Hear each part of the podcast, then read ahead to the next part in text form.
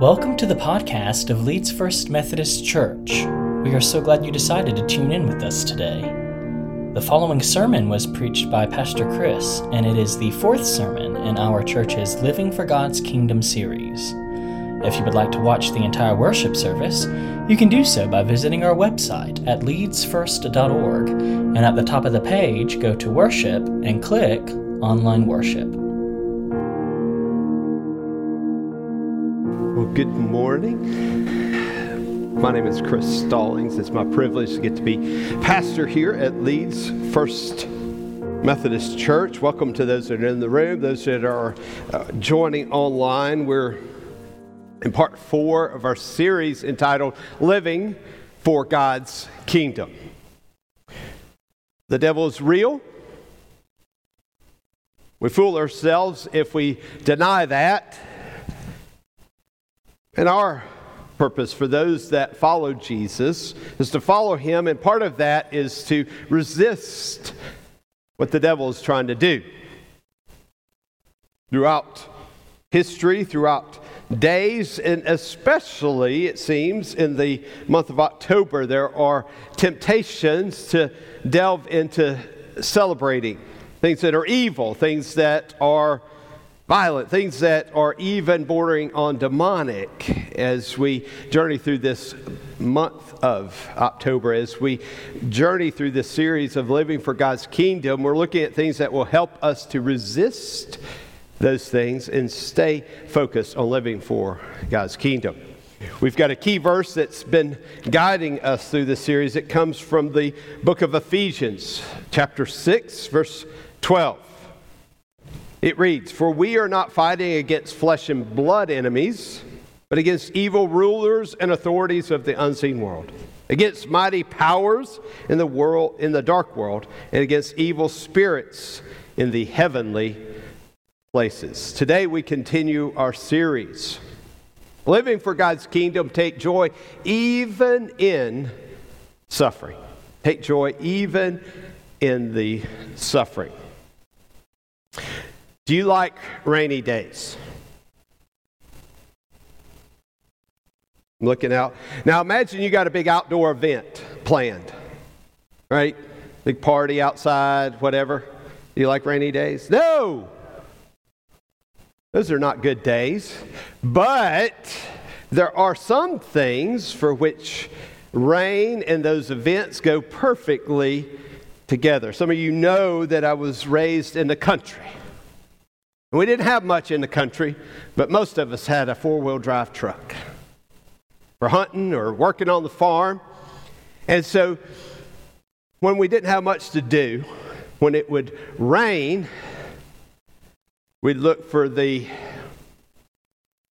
muddiest, wettest, most likely to get mired up to the fender spot and go all in. Anybody with me? Do y'all know what mudding is? Yeah? Well, as I grew up and became an adult, got married, had a family, those inclinations weren't completely wiped out. In fact, there was a time when we had a, a Jeep we used to go camping in. And it was after my daughter was born, and she was young, like still in the, the full strap them in car seat, right? Like two or three. We were riding one day in the Jeep, just going out and about had her strapped in the back, my wife next to me driving, and it started raining. Turned on the wipers, started raining some more, and my country boy kicked in. And I started looking for a dirt road. and I found one, and I took it. And my wife looked at me, kind of like, What you doing? She grew up in Homewood, Alabama. I don't know if they have mud in Homewood.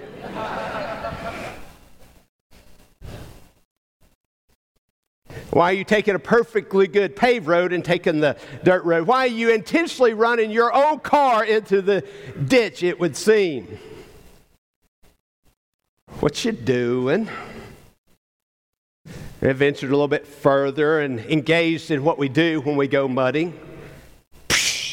Into the mud hole, splashed up everywhere. They started perking up a little bit. Because one thing about mudding, it kind of feels like what city folks call a roller coaster, you know? So it was some fun. And as we went along, they started getting more and more engaged in what started out as a resistance or fear or even disrespect of the art of mudding, turned into a kind of engagement with it. It wasn't too long after that we were sailing down some old logging roads in a Jeep, which are safe for anything, right? Well, at least 50 miles an hour. Fording across rivers. and from the front and back seat, I hear faster, faster, and they're all in because mudding is kind of fun. When it rains, we kind of get disappointed if we got a major outdoor event planned. We like to change our plans or maybe move it inside. But what if we decide to play in the rain? It's inevitably going to rain, right? So, what if we embraced it? In our lives, in our spiritual lives, it can be a metaphor for rain. As much as we hope for a life of just calmness and ease, is not the case. We will face suffering. We will face trials. While we hope for perpetual bliss, we get days when it rains. But what if we can have joy even in the suffering? What if we can play in the rain? Let's look how we might approach life have joy in the suffering. You got your Bible, I invite you to take it out or to turn it on to the book of First Thessalonians. First Thessalonians. In the New Testament, it's a book written Again, like some of the books we've looked at recently by the Apostle Paul, he's writing to a church that he was a part of founding in the Greek Macedonian city of Thessalonica. Somewhere around 50, 51 AD, he was there and, and laid the foundation for a church. And now, years later, he's writing to them as a kind of pastoral care. He's moved on, but he's like, I care for you, I love you. And so he's writing to them to encourage them to live into the faith that he presented to them, that they've been handed and especially as they face suffering. We see this theme emerge again and again throughout the New Testament. Let's read now from 1 Thessalonians verse excuse me, chapter 1. We'll read verses 1 through 10. I'm reading the New Living Translation. If you want to switch to that version, if you got the app, the words should also be on our screens. 1 Thessalonians chapter 1 verse 1. This letter is from Paul, Silas, and Timothy. We're writing to the church in Thessalonica, to you who belong to the God the Father and the Lord Jesus Christ. May God give you grace and peace. We always thank God for all of you and pray for you constantly. As we pray to our God and Father about you, we think of your faithful work, your loving deeds, and the enduring hope you have because of our Lord Jesus Christ. Verse 4 We know, dear brothers and sisters, that God loves you and has chosen you to be his own people. For when we brought you the good news. It was not only with words, but also with power. The Holy Spirit gave you full assurance that what we said was true, and you know of our concern for you from the way we lived when we were with you. Verse 6 So you received the message of joy from the Holy Spirit in spite of the severe suffering it brought you. In this way, you imitated both us and the Lord. As a result, you have become an example to all the believers in Greece throughout both Macedonia and Achaia. Verse 8 And now, the word of the Lord is ringing out from you to people everywhere, even beyond Macedonia and Achaia. For wherever we go, we find people telling us about your faith in God. We don't need to tell them for they keep tell, talking about the wonderful welcome you gave us and how you turned away from idols and served the living and true God. And they speak of how you are looking forward to the coming of God's Son from heaven, Jesus, whom God raised from the dead. He is the one who has rescued us from the terrors of the coming judgment. This is the word of God for the people of God, and we say, in verse 6, Paul highlights this seemingly opposing emotion of suffering and joy. Maybe even some would call a paradox. How do you have suffering and joy? He talks about how the church there in Thessalonica had joy from the message of God's Holy Spirit.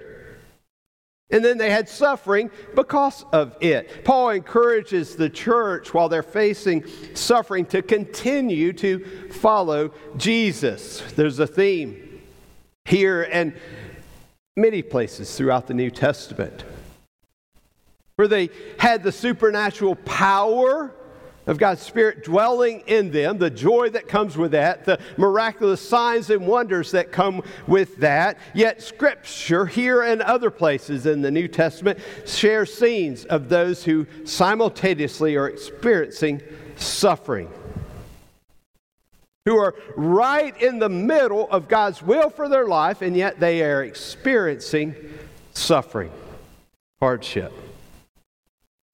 It was the case then, it was the case in other New Testament churches. It's the case now in my life, often in your life, in the life of our church, even. This year has been one of those joy years and one of those suffering years. Y'all know we have a great campus, a great facility. But this year it feels like every month there's something else that's breaking. I think we're on our second air conditioner that's going, hey, over here, we need to replace you. Right?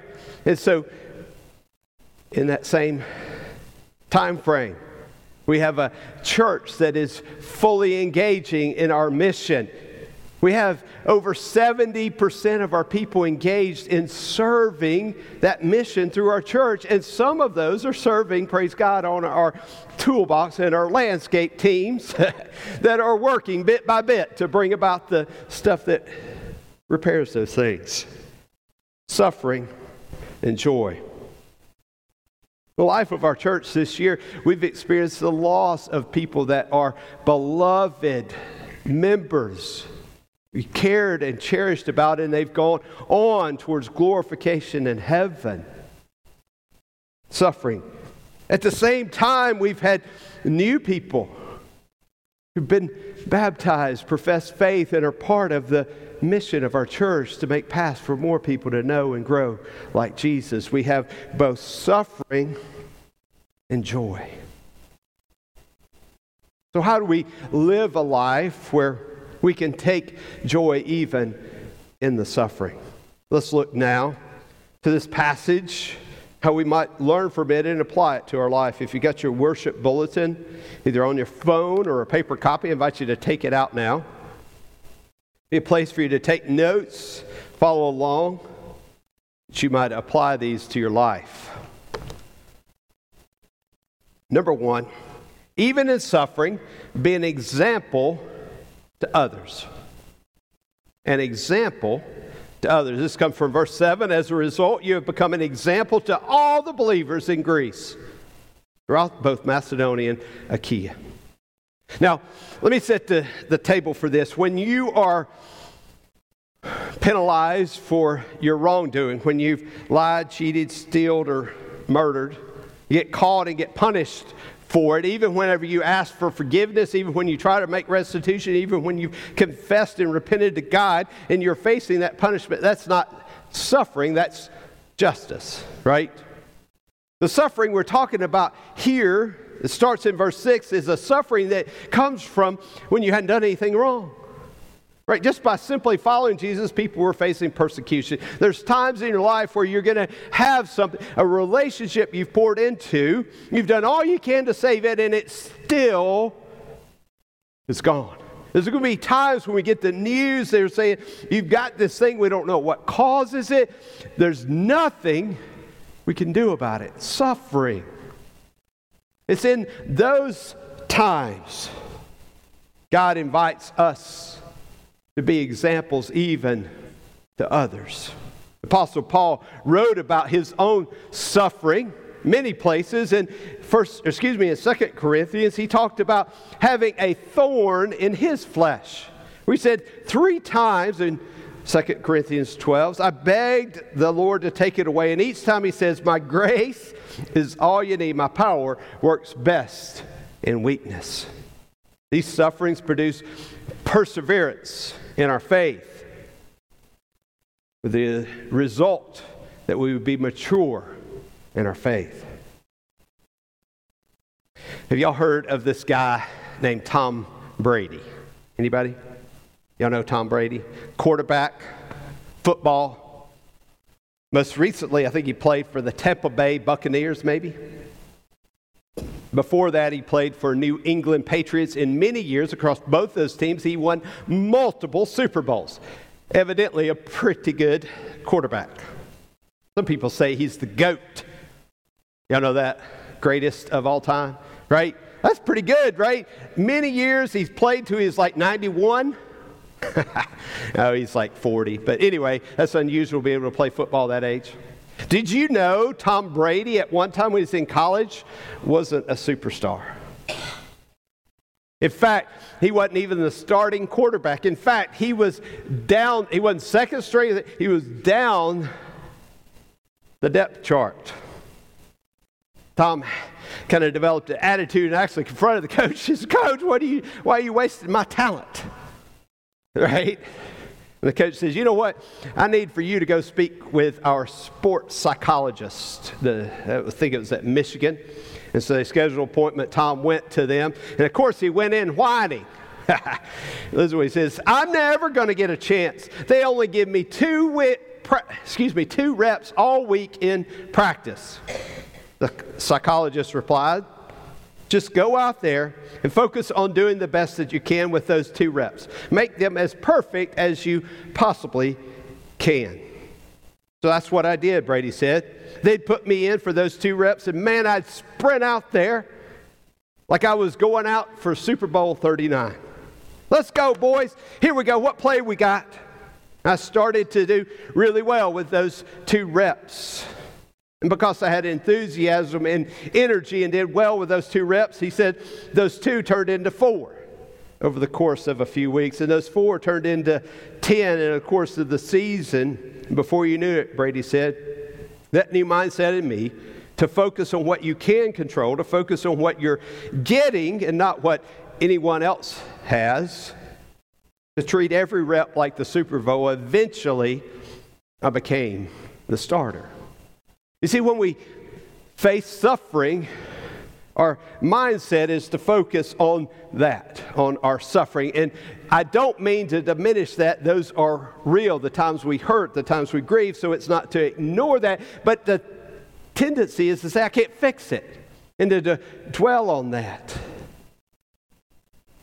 What this letter to the Thessalonian church you see, and still be an example even in your suffering. Look at the thing that you can control your faith. Look at the things that are not suffering in your life and do those well. You don't have to do everything in the midst of suffering. If you're sick and you're hurting, let some of it go and focus on what you can. You know, if you have a heartbeat and breath, you still got life. And if you've got life, you've got the potential for God's purpose in you. And if that's all you've got is the breath, your one focus might be the breath prayer. Breathe in. Breathe out, God, I trust you. That might be the one thing that you can do. Many of us are suffering, but not to that extent. But if we are, that might be what we do is God, as we breathe out, pray, let me be a blessing to those around me. Breathe in. Breathe out. God, would you transform, bring peace in the world? And as you have more than just a breath, Focus on doing those as an example of God's power in you. Not ignoring the suffering, not, not pretending it's not there, but not trying to do everything, the things you can't do, but do the things you can and let them be an example and a witness of God working in you and through you. Even in suffering, be an example to others. Number two, even in suffering, share the truth even in suffering, share the truth. Verse 8 says, or reads, And now the word of the Lord is ringing out from you to people everywhere, even beyond Macedonia and Achaia. The word, word here is talking about the life and ministry and resurrection of Jesus and its impact into those who heard it. The church in Thessalonica heard that, and not only did they put their faith in Jesus, not only did they begin to be around other church people or be a Christian, it transformed their life. They were shaped by the truth and the power of the gospel. The New Interpreter's Bible Commentary states it like this It says, Thus, the power of the gospel is not a singular, one time force on the church at the moment of your incorporation into the family of God. Even now, its power continues to make an impact on you as you and other believers await Jesus' return. It's that change derived from putting your faith in Jesus, in the truth of God that you can share with others, even in your suffering. That the gospel would impact them like it's impacted you. Even in suffering, share the truth of God.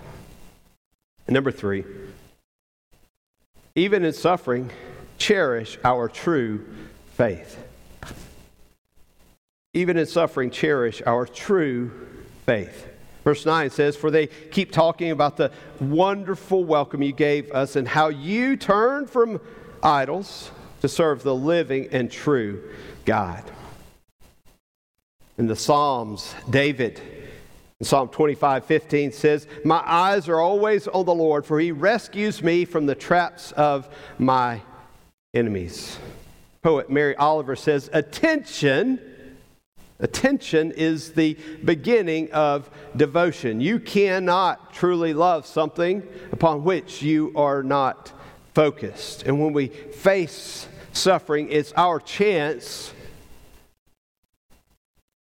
to be focused on God, our true love, all powerful, almighty, salvation giving Jesus.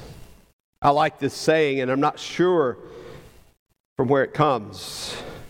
It says, glance at circumstances, but gaze at God. Glance at the circumstances of life. Oh, uh, yeah, I, see that problem coming. You got to glance sometimes at those things that are in life, but don't let your gaze come off of God. Does that make sense? Glance at circumstances, but gaze at God. Serving idols says when suffering ensues, give it up. See, it's not working anyway, but whenever you're serving the true God, it says God's got you, He's got your path for eternity. Stay the course. Cherish our true faith. This week I heard a, I'm going to just call it a false prophet. guy by the name of Greg Locke. Greg is a pastor of a church of about 50 people and online, he's got about 150,000 followers because he just, right? And Greg's on the internet this week. He says the, the church's biggest waste of money, this is a falsehood. He says the church's biggest waste of money is, is its compliance with the Americans with Disability Act. He said if those churches had any faith, people would already be healed. And I was like, right? Like he's basically saying, it's your fault if you're suffering. That's a lie of the devil, it's a falsehood. That's not what God says or teaches. Okay? You can be right in the middle of God's will and still be suffering. God can and does bring healing. He expresses his kindness, his hope, his power, but he doesn't give us a perpetual get healed of everything card in this life. You know the story of Lazarus, right?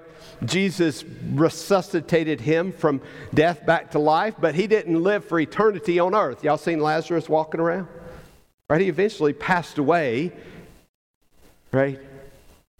And so we don't get to name it and claim it when it comes to suffering. You can be absolute in God's will and still face suffering. So if somebody says it's You're not being faithful when you suffer. You're not a failure whenever you suffer in God's will. You're being faithful, okay? In fact, God wants to reach out and wrap his arms around you and hold you, bring people around you. And yeah, there'll be times when we say, God, please bring relief. But even if you don't, God, our faith remains in you. You can, but even if you don't, our faith is true. And so don't fall for the idols or the, the name it and claim it. God wants to use us as a witness for following, as a witness to a doubting world. If we suffer while following Jesus, we're not a failure, we're faithful. And anyone who says otherwise is a false prophet. And so you're invited, even in suffering, to cherish your true faith. Let's pray. God, thank you so much for the blessing of the truth of Jesus. Thank you for your passion, your compassion, and your love for us. God, I pray that you would work in and through us, that we would be a witness to your good news. But God, that you would use us even in our suffering that we would be a time, a place, a people of hope. In Jesus' name I pray. Amen. Thanks for listening to our podcast. We would love for you to visit us in person at 8:45 a.m. for modern worship or at 11 a.m. for traditional worship. If you would like to plan a visit, Simply text the word connect to the number 205 772 4906 and you'll be sent a link to get you started. Thanks again, and God bless.